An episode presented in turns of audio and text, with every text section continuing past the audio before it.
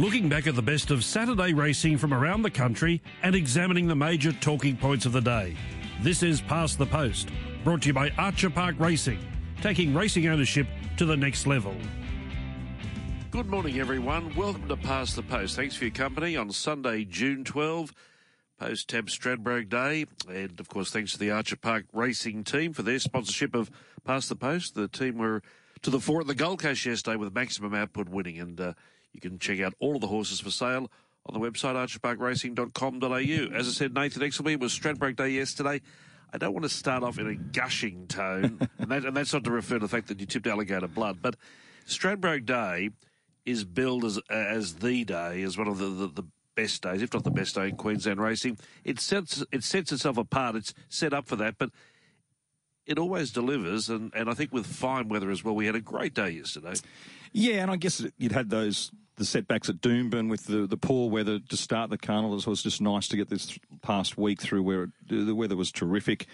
And I think it was a nice to see a good sprinkling of locals winning there yesterday as well, yeah. setting the tone early in the day. I mean, Barry Lockwood, a hugely popular winner of the, the opening race. And um, then we had a Stradbroke. There was a lot of discussion about it in terms of the quality of the field. But in the end, we've had a, a Group 1 Australian Guineas winner beat a Group 1 Epsom winner beat a Group 1 JJ Atkins winner. So it's yeah.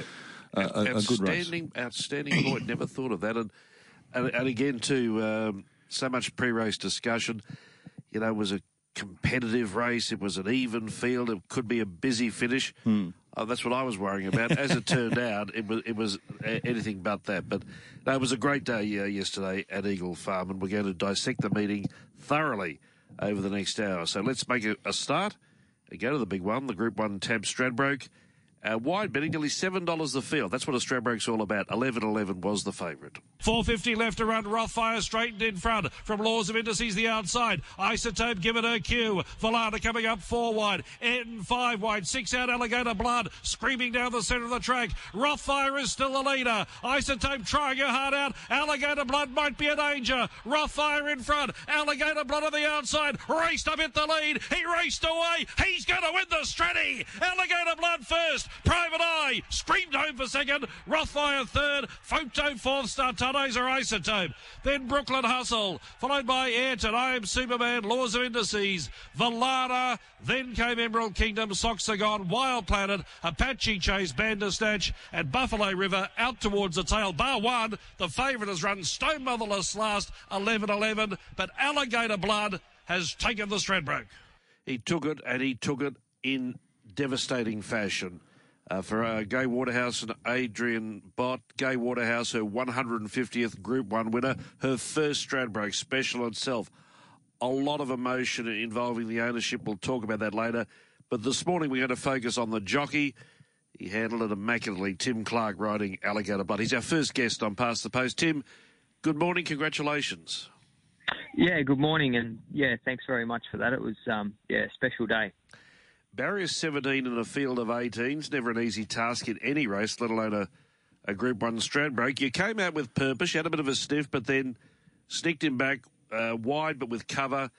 And just watching the replay, I mean, it's, it's, it's when you're calling a race, you're, you're looking at 18 horses, but watching the replay, gee, he always travelled well.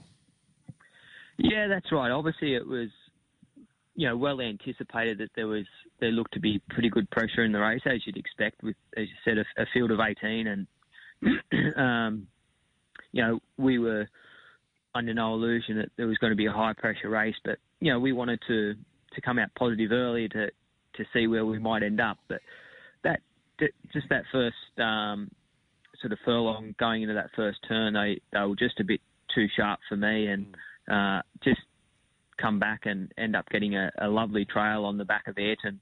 And, and that horse just, you know, took me everywhere I need to go. He was wide but working forward, which allowed me to to slowly improve into the race with, without doing too much work. And yeah, you're right. He, he travelled he travelled sweetly throughout. It was just a matter of uh, you know one once he did straighten up and and I, I pulled him out. It was just a matter of whether he was going to you know extend and, and sprint off off the bridle. And uh, when I when I did sort of probably approaching the 300, when I did ask him to to go, he really he really quickened well and and showed a really you know impressive turn of foot to you know really put the race away within a, a matter of you know 50 or 100 metres. Tim, we knew he was a genuine Group 1 horse as a three-year-old. He then lost his way a little bit after being injured. You rode him in a couple of barrier trials uh, earlier this year. When you rode him in those, did he give you the that well, not, not that you could say the old feel because you weren't with him, but the feel of a horse that had that type of ability? Well, his second trial from memory, definitely when he when he trialled at Rose Hill and he, he won by a good margin. His first trial, he probably probably just needed to hit out, but his mm-hmm. second trial, he'd, he'd, he'd improved nicely and and definitely, you know, went went really well, and, and I guess went something like the the alligator blood of old, I, would say. But you know, he, as I've said a couple of times, he he's you know we haven't had you know I haven't had a lot to do with him, but everything I've done with him, he's he's pretty laid back. He's pretty casual. Uh, you know, he doesn't sort of overdo anything, or you know, even his work on Tuesday morning, it was it was strong work, but he he definitely um, you know he didn't go out there and and just work the place down. But that's just sort of him, and you know he seems to be a lot calmer and uh, a lot more laid back now that he's just that bit, a bit older and a bit more mature, I guess. Jockeys, when they're in, in big races with big fields, uh, often traffic can be, be an issue. Sometimes you're in a spot you don't want to be in, you've got to duck and weave, thread the needle must be very comforting when when you come around the turn in the Stradbroke Handicap and you can see that long straight ahead of you, but there's no horse around you. you had perfect clear running. It must be a good feeling, and knowing you're on a horse that you know is travelling like a potential winner. Yeah, that's right. He, uh, yeah, he, he did travel sweetly, and I think it was just a matter of really for me, um, you know, just not going too soon on him. Really, it was just a matter of just making sure I got around the bend, got him balanced. He, you know, he changed stride, got over onto his right leg, and and then you know, Eagle Farms a, a big long straight. So it was yeah, just trying to make sure that I, I held him together and as long as I could. And uh, yeah, he as I said, he showed a superior turn of foot, and it was um, it was good to see to see him reproduce that that sort of form, and it's good to see him back in in um, such good such good um, good way at the moment. He's you know both his runs this time of for Gay and Adrian have, have been terrific. So he, he seems as though he's he's definitely back on track.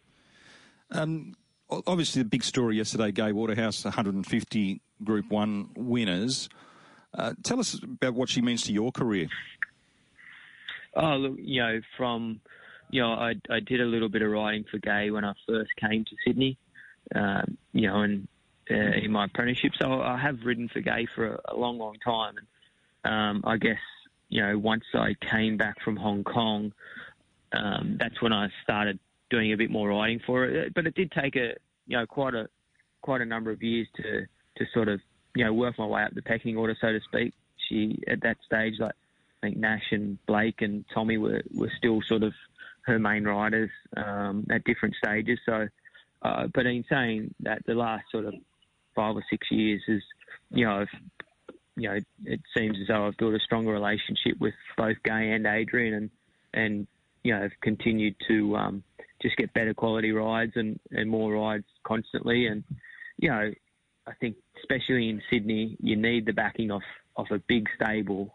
Um, you know, it's so competitive, and and without the backing of of Gay and Adrian, um, you know, I wouldn't be able to get the, the opportunities that I do get need you to throw a few figures at us in terms of uh, Group Ones. Um, what's your record there?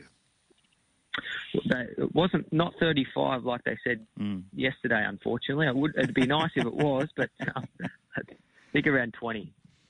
20. Five of them have come um, here in um, Queensland. It's been a happy hunting ground for you uh, up it, here in Queensland. It has, and I think I think I was counting about eight or nine of those are for Gay or Gay and Adrian. So, yeah, that you know, that, uh, you were just touching on before how much of a, a big influence they have had on my career. Alligator Blood, as you, you, say by your own admission, you haven't had a lot to do with him. Those two barrier trials, and you've ridden him here twice. He's won a Stradbroke. A Stradbroke 1400 metres is a is a tough 1400 metres. Uh, they run fast time. They run it hard from start to finish. Alligator Blood, where does he sit in terms of looking towards the future? I'm not saying where they're going with him. Distance wise, what do you think of? Uh, uh, can he be effective further? Yeah, well, no doubt. Obviously, he's, had that um, Group One win over a mile in Melbourne, so I think the the miles definitely no problem.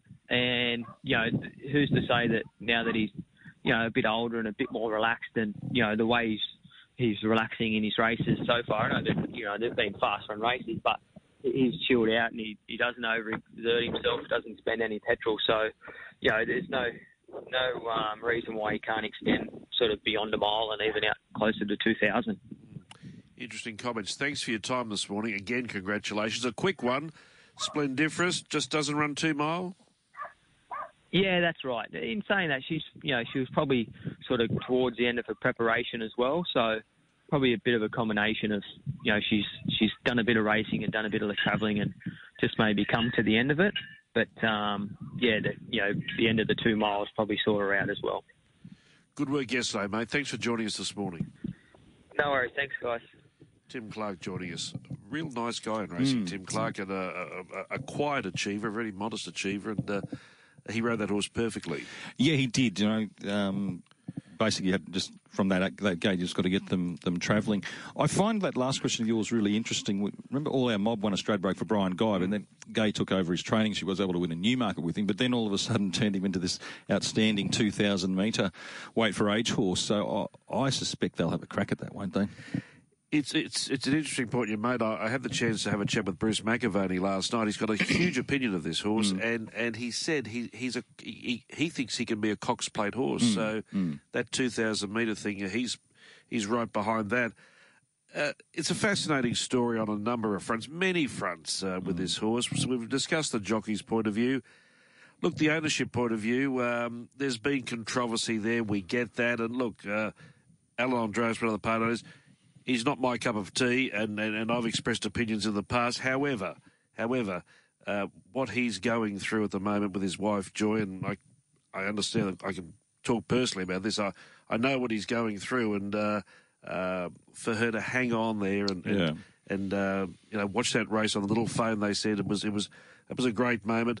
Um, but this horse has had a major reset, hasn't he? Like this was a horse we were talking about two years ago. This was Queensland's biggest sensation. Yes. And to use your words, he, he lost his way. He certainly did, but it's credit to the, what the trainers have been able to do with him. Like I felt those trials earlier in the year, the, the, particular one that Tim Clark spoke about, you really stood up and took notice then, and wow. Then of course he didn't race um, with what was going on um, uh, with the ownership, um, but clearly a long-term goal to get to this race, and um, it's worked out well for them. And I think now that he's back that way, I suspect he'll win more good races. Yeah, exactly right. And, and you know, of course, losing the uh, the Magic Millions guineas, uh, mm. uh, disqualified there, the, the, the, training changes. It's been a very um, uh, interesting career so far, but it's, it's, certainly far from over. But he was the best horse on the day. I would say the Private Eye mm. wouldn't have beaten him, but whereas Alligator Blood had that clear running, Private Eye didn't. Probably the crucial part of the straight. I think it was important for him yesterday he's he's put himself in the race mm. too often that he's just been out the back and left with too much to do. He showed yesterday he can be put in the race and can still finish off. Um, very good effort under 57 kilos. Rob Heathcote would would uh, leave yesterday not winning the Stradbroke, but I'm sure really you know tickle pink that Rothfire was uh, brave, courageous, like it's hard to lead all of the way in a Stradbroke when you're running the first, you know, half mile in 46 1, which he did. Mm. He was very good, Rothfire. And the good thing about that is we now know that, all right, he, he's probably not going to be the horse he was. That's by Rob's own admission. But he's a horse who can be competitive at top level in the spring. That's exactly right. And and I heard Rob say yesterday to the ownership group, he said, well, if you said to us this morning um, we'd run 30, he said we would have taken that. So they're, they're thrilled with the way he's gone. Um, like you say, he's not going to be the, the dynamic horse he was as a two and early three year old, but he's got this toughness about him that um, will make him competitive in a lot of good races. And not forgetting Star Tontes ran a very good fifth. She's a very, very good uh, filly. Isotope, good in fourth, every chance, but but showed she's at she's competitive at Group One level. Yeah, and maybe showed that she's not a fourteen hundred metre horse as well. That she's a out and out sprinter. Yeah, yeah, good point there. Uh, on the downside, uh, 11-11 vetted, but but no. Uh, did he run into trouble? I'm pretty sure he did, didn't he? Yeah, but he, he, he finished virtually tailed off. He, he was eased down over the last 100 metres, which goes to show that anything I call in a phantom call, this this will go in, into the into the, the data bank soon. When you when you see a horse hasn't won the Morton Cup of the Stradbroke, it'll be no horse has ever completed the Stradbroke Phantom Call Stradbroke Yes. race double. 11-11, I call it, tailed off. Poor Greg Hickman. Little did he know at the Burma Club on Friday what was to befall him. But No, but but it was that- a fascinating betting race again. Like he, he got into sort of five dollars um, after the barrier draw, and as I keep saying, there's always an overcorrection at that time. But uh, the market was lukewarm's probably the wrong way to describe it, but you know, six dollars fifty the field is where you thought it would end up. Apache Chase was never affected. One of and and got a long lot, lot further back than I think everyone anticipated. Well, I think they weren't with Isotope playing up in the stalls. Him being next to her, that sort of prob- possibly put him off his game at the, the, the start of the race. So um, when he was not in his usual spot, that spelt trouble.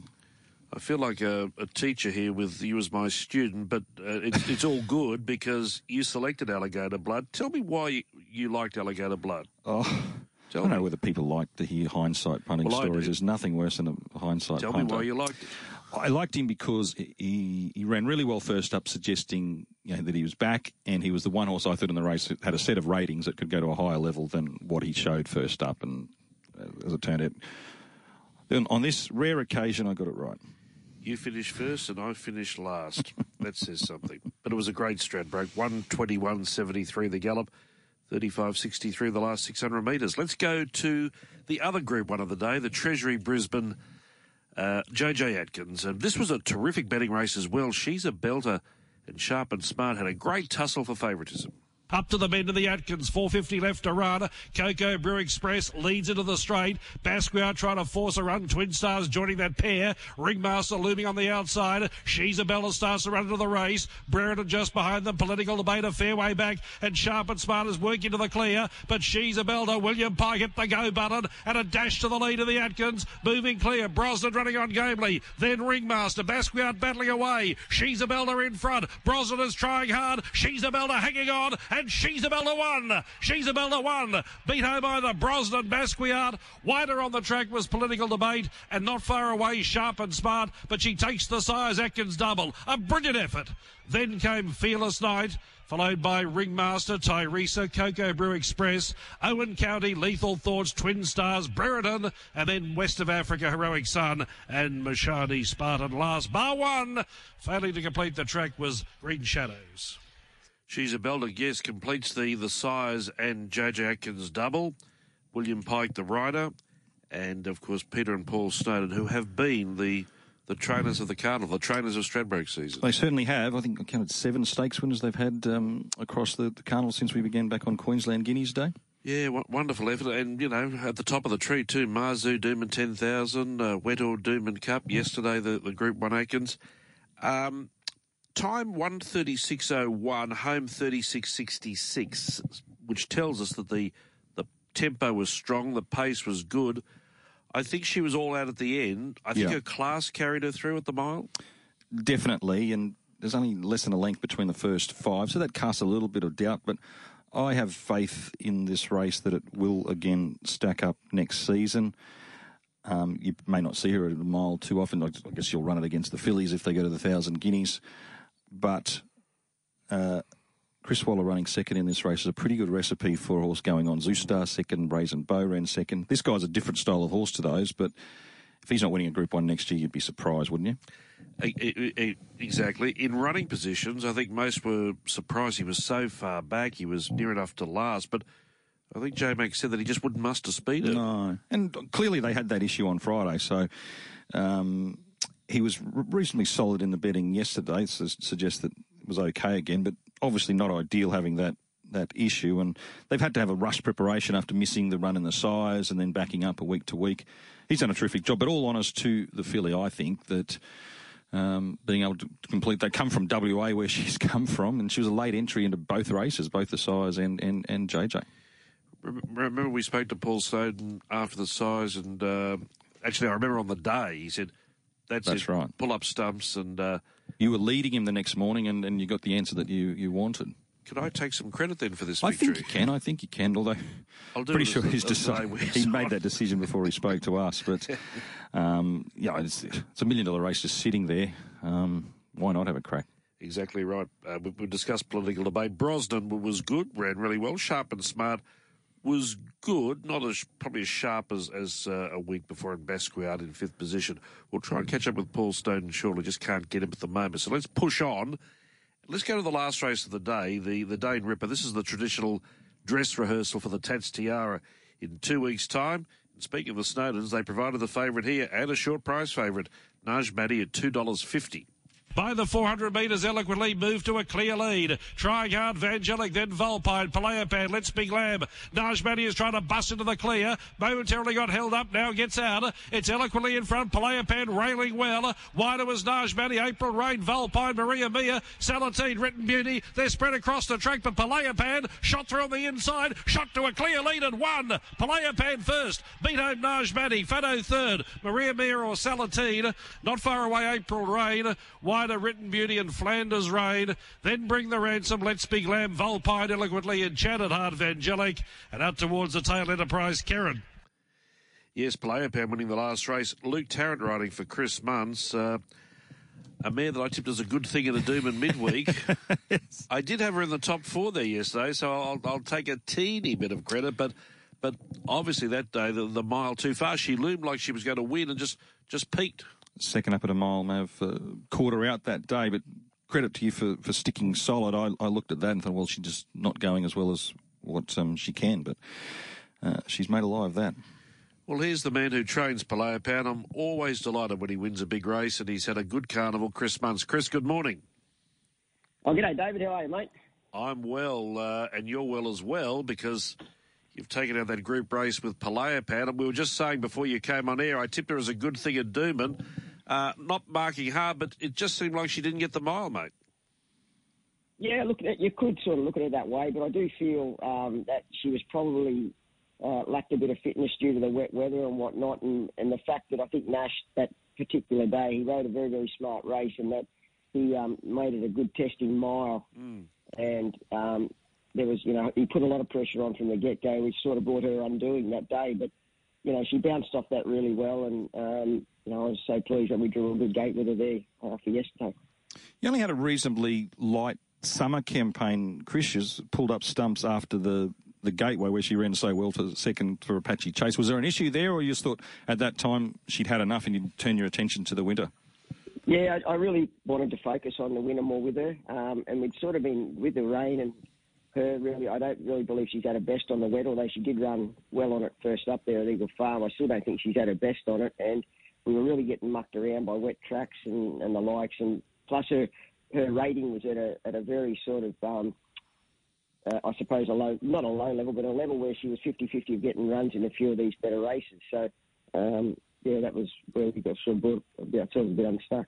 Chris, I must admit I was only uh, had half an ear listening to your post race interview, but for me and, and Nathan and our listeners this morning, tell us the background how you came to get this horse.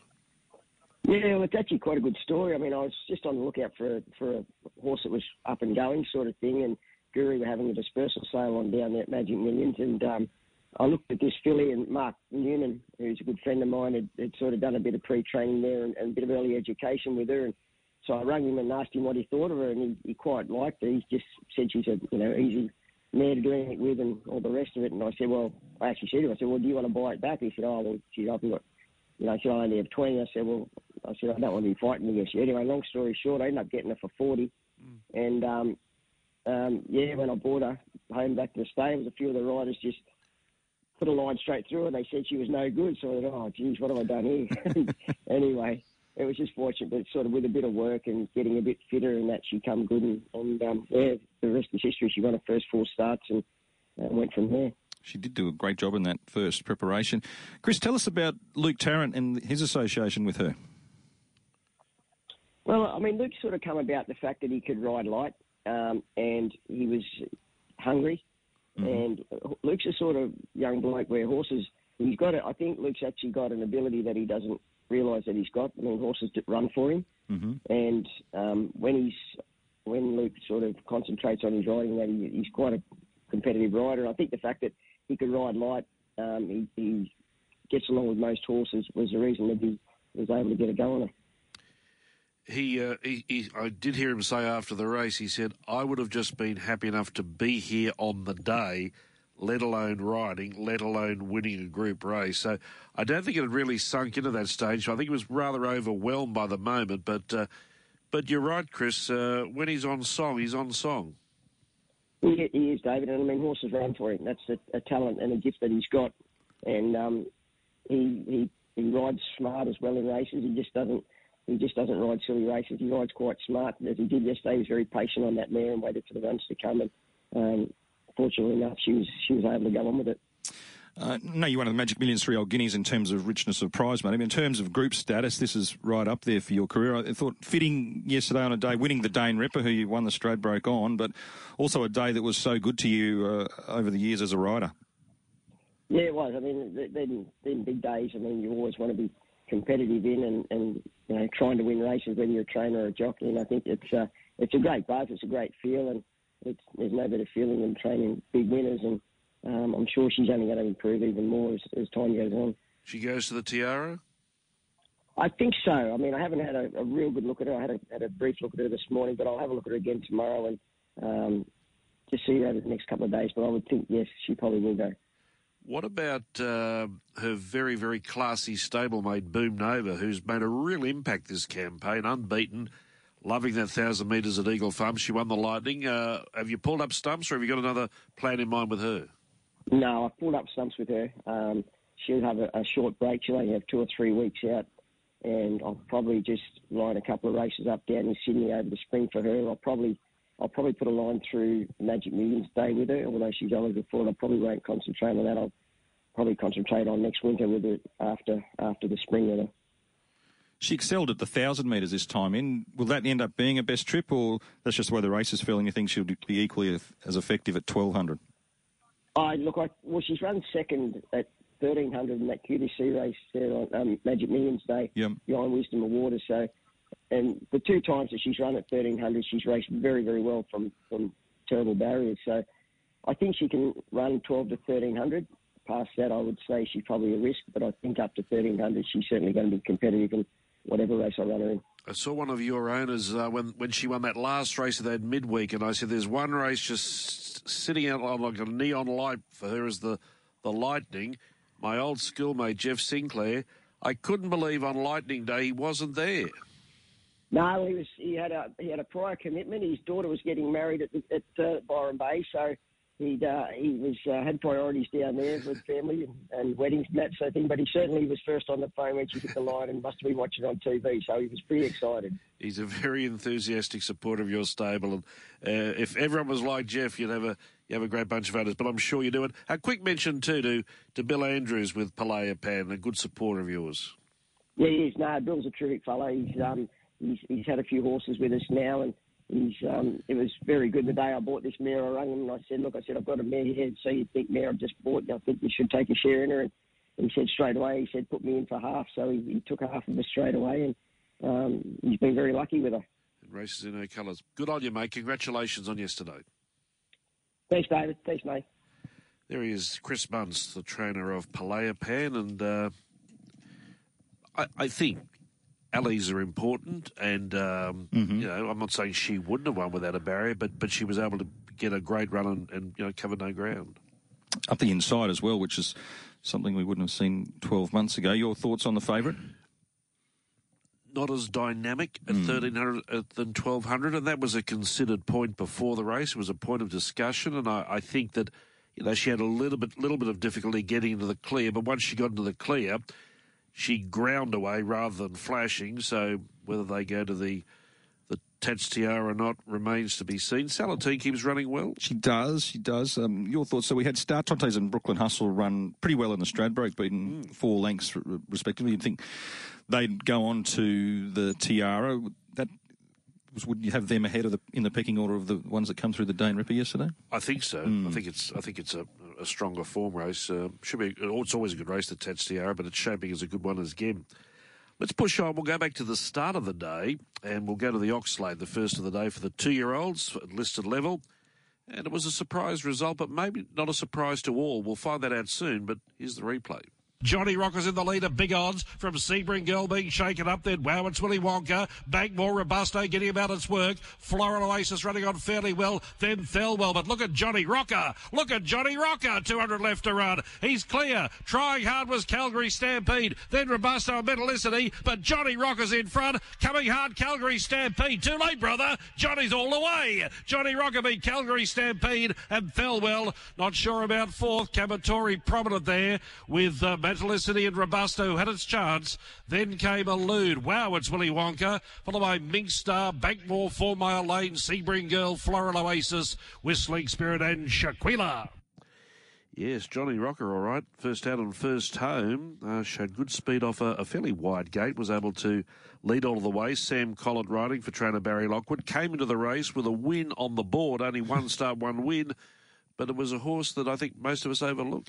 Well, just a thousand to thirteen hundred from the, the synthetic to the the grass sort of profile you just put the pen through, isn't it?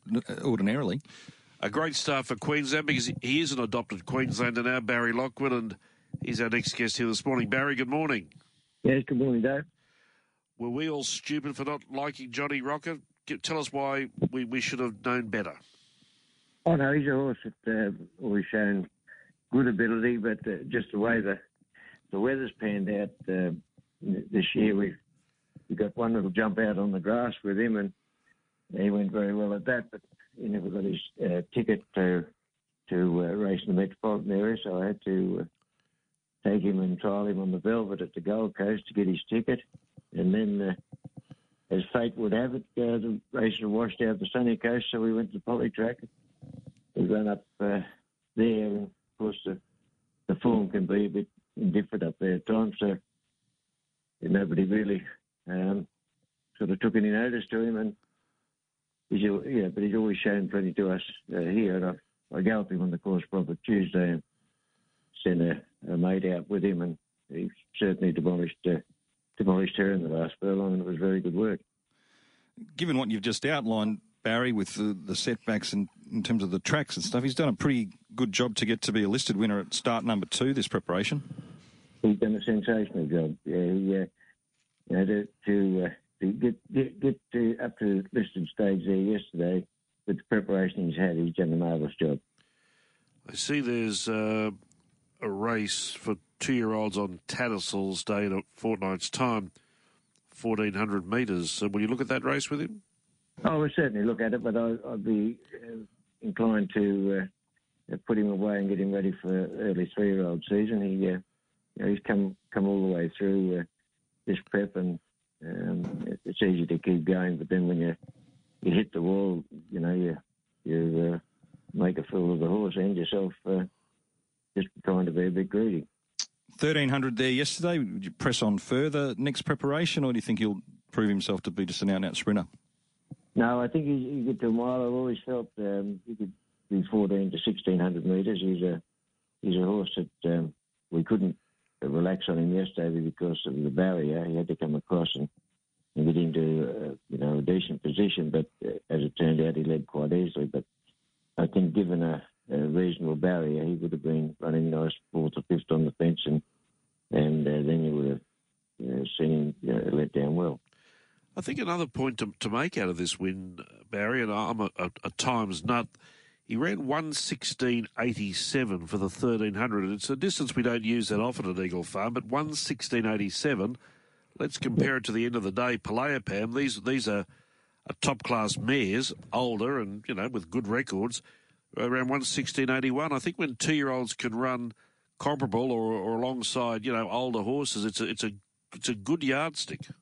It certainly is. Actually, the, the one I worked in with on Tuesday was an older, older mare, and uh, you know she's a winner, and he put pay to her, you know, easily in the last uh, inside the furlong, and uh, that really good guy with a baby. They, uh, they normally, as in, inexperienced as he is, it's uh, hard for him to, to dash away from an older horse. Sounds like you were armed with a reasonable amount of confidence uh, there yesterday, Barry. Did that uh, correspond with uh, any investment on the horse on your own part? Oh no, we had a we had a, a small uh, bet on him, but uh, more an interest. I, I was put off by the barrier. Uh, and had he had another run, I'd been very confident, but I just worried about him. Um, lack of experience on the day, things can go wrong. But um, no, no, everyone was very, very happy with him anyway. What about? Uh, do you still do you clock your horses yourself? Yes, yeah. I sit up in it was been the ice tower last week. I think. so, so I, I, love this. I love this story because I used to clock the horses myself many years ago. Was it a winning gallop by the time by the time he clocked? Yeah, particularly the last furlong. It was very good. Yes. Was, and who was, was the horse he beat, Barry?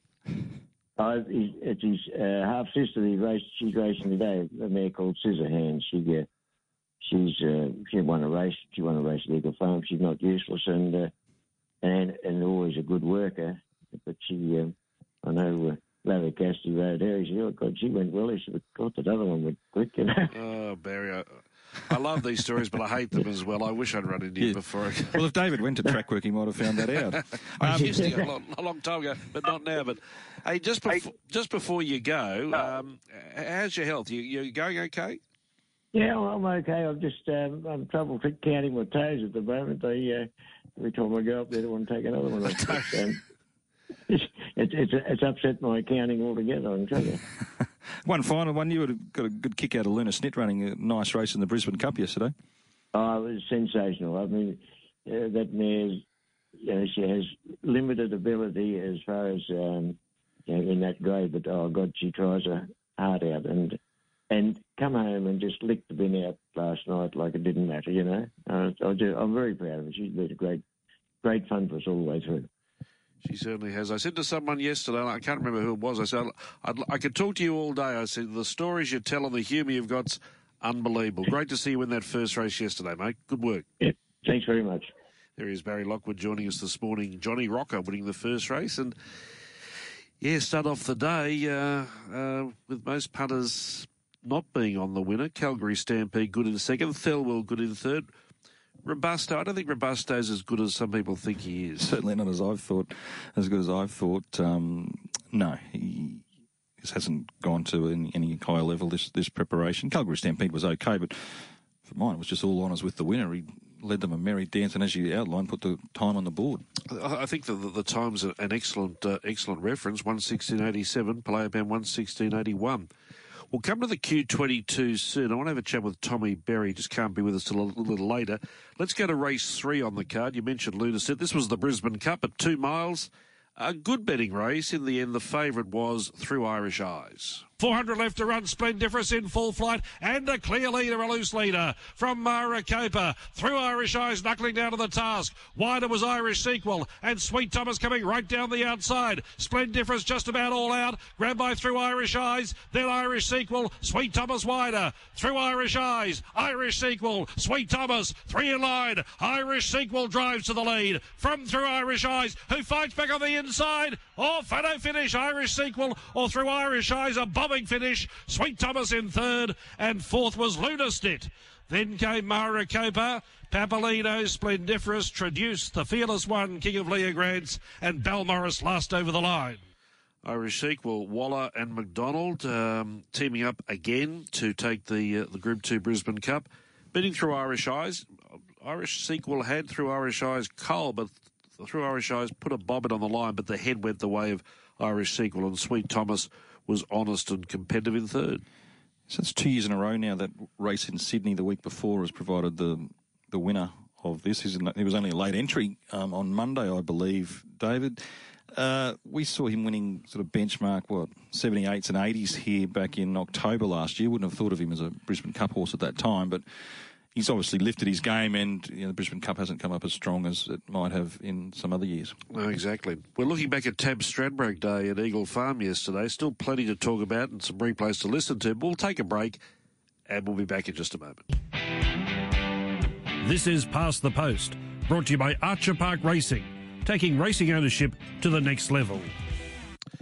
Team are informed at Archer Park. As we said, archerparkracing.com.au. All of the yearlings and two-year-olds available for sale. They're there. Take a percentage, read about their background. It's all on the website. We thank them for their support and thank you for your company this morning. We're continuing our look back at Tab Stradbroke Day yesterday. Let's go to the Gunsynd Classic for the three-year-olds, and it was hard to separate the top four in the market. They ran the top four, and here's the order they ran in. Up to the turn, 500 left to Rana. Ashgrove is going to try and do it all of the way. Telephone booth has been backed and odds is trying to get closer as they swing into the home straight. In third was Holstein. Then came Battle and about to be called upon. Kiss Some coming up outside of him by G. Lock Eagle and Flying Crazy are a long way back. Ashgrove still the leader, but the margin diminishing. Battle of the first challenger, and all of a sudden, wham, bam, thank you, ma'am. Kiss Some raced up on the outside. It's all over. Kiss Some roaring away. Battleton and Lock Eagle battle out second and third, but Kiss Someone well. Beat home Battleton, Lock Eagle fourth. I'd say Flying Crazy. Then Ashgrove, Telephone Booth, Holstein, Master Marco, and Kiss My Millo. Yes, Kiss Some, the winner for Tracey Bartley and Jason Collett, uh, ran the favourite. So punters got it right. Uh, all of them were backed at various stages, Battleton, Lock Eagle and Flying Crazy, but Kiss Some ran the 330 favourite. I think this is a horse that we'll look at in hindsight, and, and I think this horse has a really good future. Yeah, he's being set for the Golden Eagle uh, now, and they, I know they were disappointed to miss out on the Fred Best because they wanted to get a run in the Stradbroke and give him his chance there, but. Uh, nice consolation prize for him yesterday. And we remember we were talking about this race. Oh, it looks tricky, looks tricky, and sometimes just be paralysis by analysis because those four they finished the exact same order as they did in the in the Fred Best. What was that expression? Paralysis by analysis. Paralysis by analysis. Be a good name for a horse. You wouldn't be a great one for a race caller, though, would it? No, I heard one yesterday in, in Perth. Phenomenal anomaly. and Darren uh, McAuliffe handled it brilliantly. Phenomenal anomaly raced in Perth yesterday, but paralysis by analysis. But yeah, kiss some all honours there. Every horse had their chance. It was a, a genuinely run race, 136.27, home in 35.26. Let's go to the fifth of the day, and um, Rangers was the winner here for Peter and Paul Snowden. In the straight, 400 left to run. Grey Worm giving a cheeky side of big odds. Sutherland's coming after it gamely. Rangers pull to the outside. Where's Ranchand? He's not doing enough yet, Ranchand. Simply Fly running on down the outside. They got the Grey Worm and Rangers hit the lead. Mass Destruction charging strongly. Simply Fly still running on. Rangers in front from Mass Destruction who is trying to bridge the gap. Rangers has got it narrowly. He kicks well and he wins. Rangers Mass Destruction. Simply Fly. Then came Ranch Head, who ran his race in patches. Blondo passing a few, then Tycoonist, followed by Tumbler Ridge, Shaquiro, Sutherland, and Grey Worm. The speedsters faded to the end. I had a very big win on Rangers, mm-hmm. a huge win, one of the biggest wins I had. And you know what? I didn't put a cent on it. But you know why it was a big win? Why? Because I mixed up the caps with Simply Fly Mass oh. Destruction.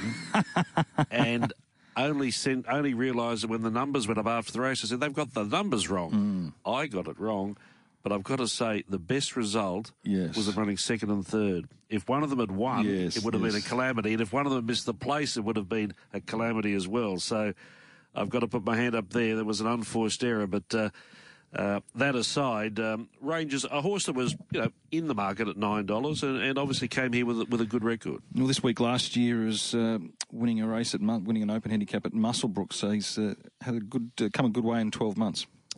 Ranchand ran his race in patches. He wasn't doing anything in the early part of the straight, yet his work was okay late. And I, I see he was sold during the week. Yeah, I think about six hundred thousand was the figure that uh, he went for, and then one of those online auctions. Yeah, just kicking myself there. The back to twelve hundred was was too too big a hurdle to overcome. Let's go to uh, a race special to this station, Radio Tab, the Wayne Wilson uh, at Weight for Age, and a good betting race. In the end, the favourite was Big Boy Roy, who was the leader. Speed will go on shortly. They've left the 600 behind them and they travel up to the turn of the way. Wilson, 500 left to run. And Big Boy Roy, he's had a butte run in front. He's going to try and sprint them up the straight. Scalapini getting about its work on the outside. Charming Baby in third. The others are making little impression for the moment as they're flying high in the lead. It's Big Boy Roy in front. Scalapini hasn't got him as yet. Charming Baby needs room to move and has something to offer. Gets out now, shoots the gap. Big Boy Roy in front. Charming Baby coming in gamely. Kubrick is flashing home. Charm Me Baby reached the lead. Here's the post. Got it. Charm Me Baby beat home Kubrick. Kerwin's Lane. Big boy Roy hit a big brick wall on the straight. Scalapini didn't run the mile. Then Bullfinch. And out of the tail was Adelaide's. Lawrie Mayfield Smith has had a, a, great association with this horse. It's almost like she um, she's on loan. She, yes. she, she's a shuttle racehorse. She goes from the Milligan stable in New South Wales to to Lawrie here in Queensland. He had her in the summer. Did he was it the Berbera he won? He, he won a good race with her during the summer. It was and one of those races that was put back. Um, mm. I'll get it for you. She, she won that off a Taree race. It was the Brisbane Quality listed yeah, race. Yeah, and yesterday winning the uh, the list of the Wayne Wilson. Um, and she was reasonably well found in the market too, wasn't she? It was a weight for age race, but not a weight for age field. So, um, again, a, a, horse that was able to travel closer than what we've sort of used to with her. And um, it's, it's it's on that matter, it speaks volumes to Craig Williams. Right, he had a good barrier and he used it because he probably sensed, and I'm sure his form mentor himself would have realised the pace wasn't going to be strong. Mm. Uh, so he made sure he was up positive, nice and handy, had the right run, eased out at the right time and got the money. So congratulations to the connections of Charmy Baby. She's some some one of those horses that seems to always fly under the radar. She's never short in the market. She's always at reasonable odds and they've had some good wins on it. Kubrick was good in second. Kerwin's Lane on us in third. Big boy Roy, you'd have to say disappointing in Scalapini probably doesn't run as strong. No, he proved that that he didn't run the mile out. And Big Boy Roy, he finds his sweet spot at eighteen hundred metres, doesn't he? The, the tempo of that race, those races must suit better than the mile. Let's go to the Sky Racing Q22, and uh, this was the second running of the race, and Huetor, who'd won the Doomben Cup, was set out the favourite at $3.60. In the home straight, though, the leader was Numerian, and there was a bit of a kick there. Hopeful is under pressure. Battling on well was. SD Feedy driving between the pair. Where's Weddle with a lot of work to do? It's still the leader, Numerian. Feedy dives to the rail. Colding is still putting in. Numerian is still the leader. Colding is trying hard. Then Yonkers and Feedy. Numerian all away. Beat home Colding. Photo third, Feedy or Yonkers. Maximal best work late. Followed then by Kukaracha. Then came at the head of the others was London Banker, Huetor never really in it. Then came Hopeful, Ladonda V, Great House, Coventina Bay, Ballistic Boy, The Chosen One, and Cryodiris is last over the line. Bit to talk about with our next guest, but first and foremost, he rode the winner Numerian, Tommy Berry. He's on the line now. Tommy, good morning. Hey guys, how are you? Well, thanks. Thanks for joining us. Uh, $21 chance. Did you give yourself a chance going into the race? Yeah, look, I didn't think he could go and win um, just off his, his recent form, uh, but thought he'd be very competitive and was definitely a top top three chance. But um, obviously there were horses there with better credentials than him um, on the day. But he's a horse who's improved with every start here in Australia, and and obviously getting uh, you know up to his right sort of distance as well. So you know he might be that sort of horse that he, that can get 2400, and you know he's yeah, like I said, if he keeps going the, the way he's going and improving the way he is, you know, he could be a nice Caulfield Cup horse over the spring. I'm not sure. There were some reservations, I think, from the stable about how he might handle that, that Firma Eagle Farm surface, but he obviously had no issues with it. Yeah, that was a concern for us as well. Obviously, when the Europeans get on tracks that are that firm, um, a lot of them don't like it because they're not used to it. But yeah, he um, he seemed to handle it quite well, and um, I think a lot of horses did um, yesterday and even even the week before.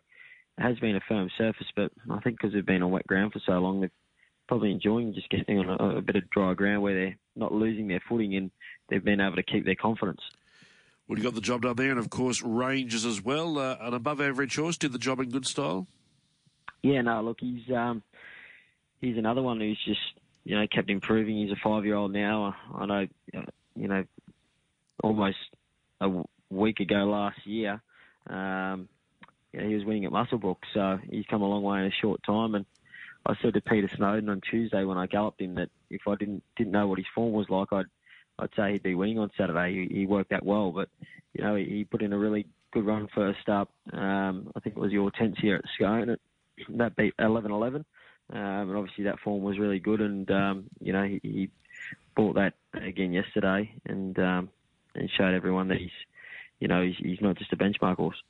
Couple of near misses for you yesterday. They were all around the mark, weren't they, on the, feature races? Uh, Rothfire, your your th- your thoughts on having ridden him for the first time in a race?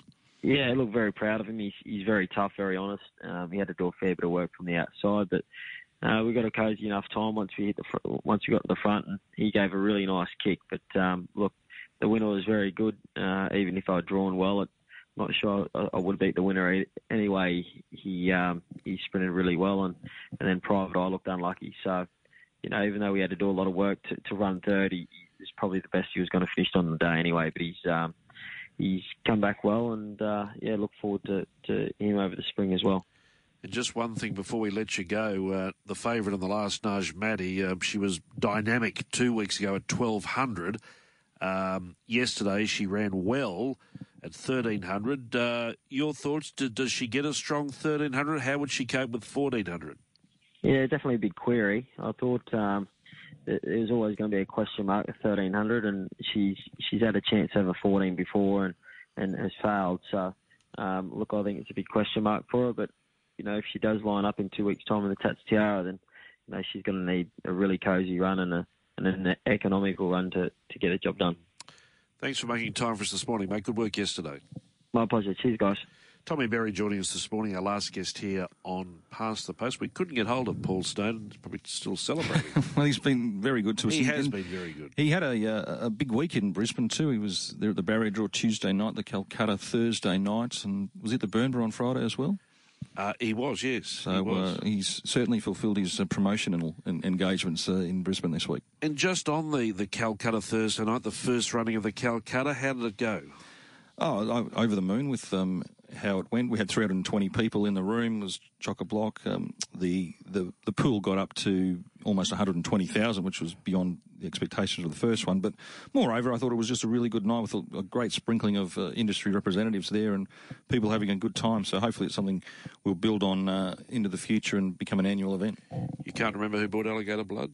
I can tell you who bought alligator blood. I got a very uh, appreciative text message from Chris Anderson late yesterday saying that you can book me into the Calcutta for the next 25 years. He purchased Anderson it? Racing Table bought alligator blood, so they're more than happy with the result. I think it was a $70,000 first prize. Ooh, good work. Hey, thanks, uh, thanks for this morning and great work. Uh, Stradbroke season is over. That doesn't mean the carnival's over. We now we go to Ipswich next Saturday. We're back to Eagle Farm. Then we go to the the uh, outskirts again, the Sunshine Coast. So three big days ahead of us. But it's been a lot of work f- for yourself and the team at the BRC. And as you said, a, a shaky start weather-wise, but we've we've come home guns a blazing. Yeah, I felt like it was a really good vibe there at the races yesterday. And wish the team out at Ipswich the best of good fortune for their big meeting. Obviously missed out in 2020, and um, with the with the track completed, then with all their facilities, um, I'm sure they'll put on a terrific day on Saturday. We'll talk more about that tomorrow on press room. Thanks, Nathan. Nathan X will be with us, and uh, he will be with us next Sunday when we look back at the Ipswich meeting. But thanks for your company this morning, and look forward to your company tomorrow morning with press room. Until then, have a good day. Bye bye.